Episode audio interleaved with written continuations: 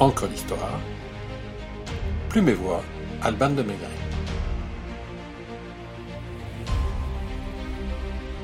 La fin de l'Empire Inca, Pizarro Atahualpa, corrida à l'espagnol.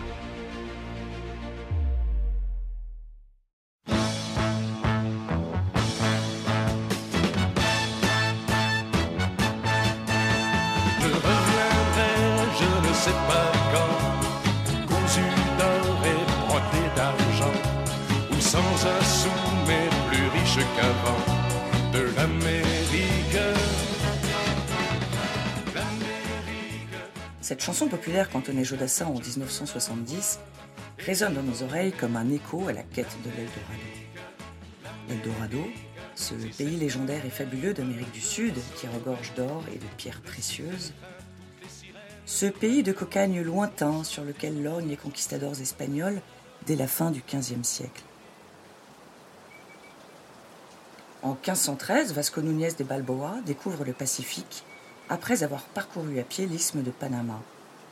Il fonde une ville en cet endroit stratégique ouvert sur des contrées inexplorées. Quelques années plus tard, le jeune Pascual de Andagoya, acteur dans la fondation de la ville de Panama, entreprend des reconnaissances vers la côte pacifique. Au cours d'une excursion, des indigènes semblant revenir de l'Éden lui désignent un lieu en s'exclamant Birou, Birou. Serait-ce elle la terre convoitée? Serait-ce lui le pays doré? Peu après, en 1521, Hernán Cortés soumet le peuple aztèque en terre mexicaine. Il rase Tenochtitlan et fonde sur les ruines de la cité indienne Mexico. Cet exploit salué par Charles Quint fait des jaloux. À déjà 50 ans passés, un cousin éloigné de l'explorateur héroïque aimerait lui aussi avoir sa part du gâteau et les éloges royaux. Francisco Pizarro, un russe analphabète en fin de carrière, décide de conquérir ce fameux Biro, lieu de toutes les aspirations. Il quitte son Estrémadure natale avec son ami et homologue Diego de Almagro et embarque pour le Panama. Les deux hommes à la situation médiocre n'ont amassé qu'une piètre fortune en Espagne et comptent bien trouver le magot. Leur Eldorado, c'est le Pérou, leur ambition, l'Empire Inca. Les premières expéditions ne sont guère prometteuses pour les fils de l'écume de la mer. Ils abordent un littoral marécageux, naviguent dans la vase, sont accueillis par des caïmans indociles, des serpents incivils et des flèches aborigènes tout aussi hostiles. La cueillette de quelques émeraudes et pépites d'or ne suffit à convaincre le gouverneur d'envoyer des renforts. Au contraire, Juan Ponce de León souhaite rapatrier les hommes découragés, affamés, harassés. Pizarro, alors, d'un geste magistral, trace sur le sol une ligne et lance à ses compagnons à Panama pour être pauvre, au Pérou pour être riche. À ceux qui même me suivent, seuls douze braves franchissent la ligne et renoncent au navire.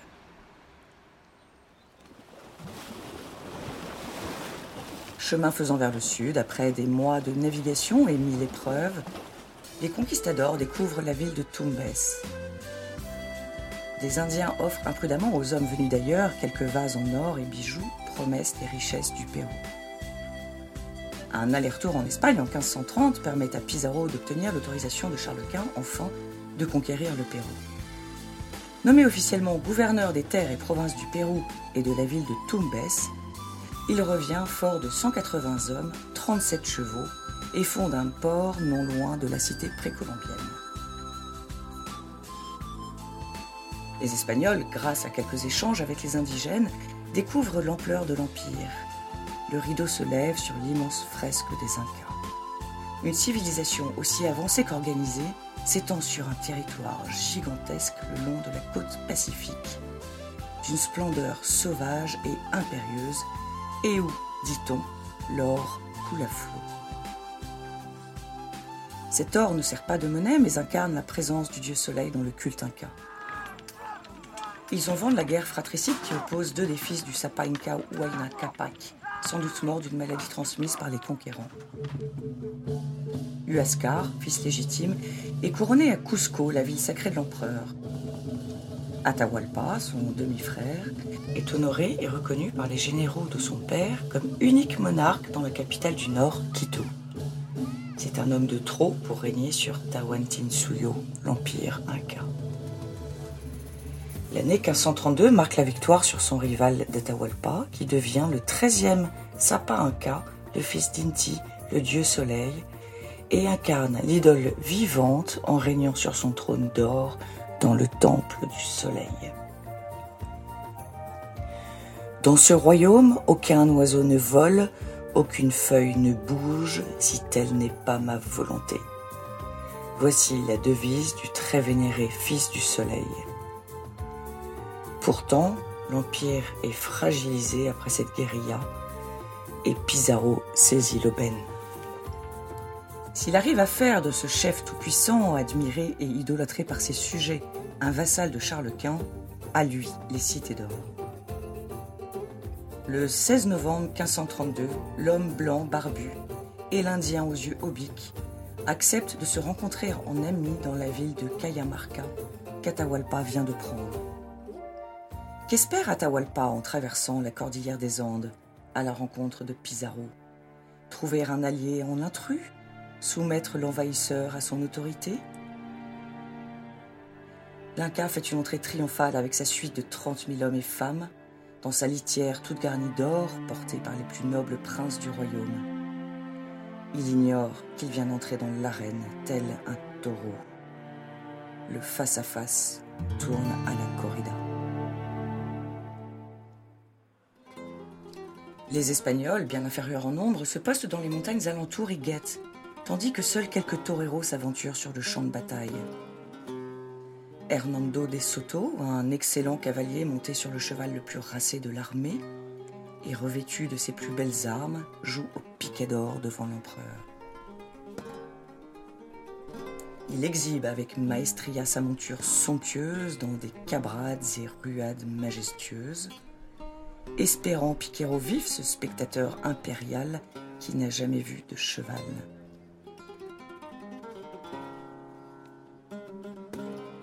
Atahualpa, sans doute impressionné, fin de rester impassible devant ce spectacle prodigieux. Alors on envoie un banderillo, le dominicain Vicente de Valverde.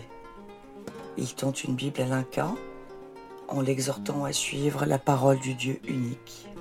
Atahualpa s'en saisit la toise, la porte à son oreille et la jette à terre avec dédain, disant qu'il n'entend rien.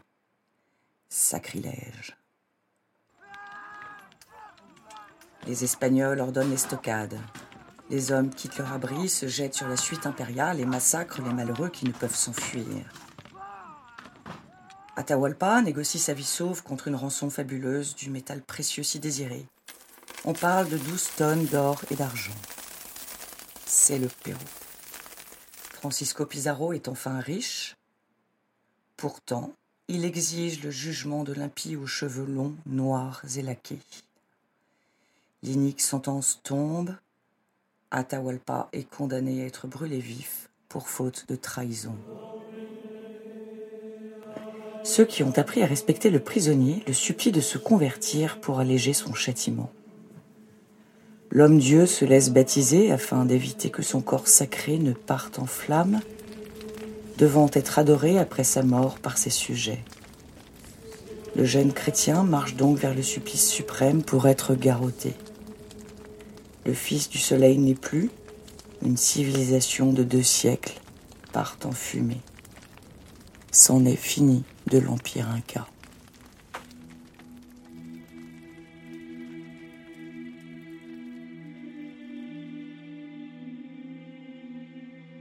Les derniers mots reviennent à Pablo Neruda avec ses vers de Canto General de 1950.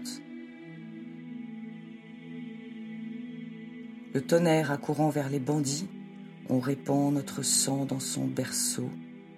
Les princes entourent comme un cœur l'Inca à l'heure du trépas.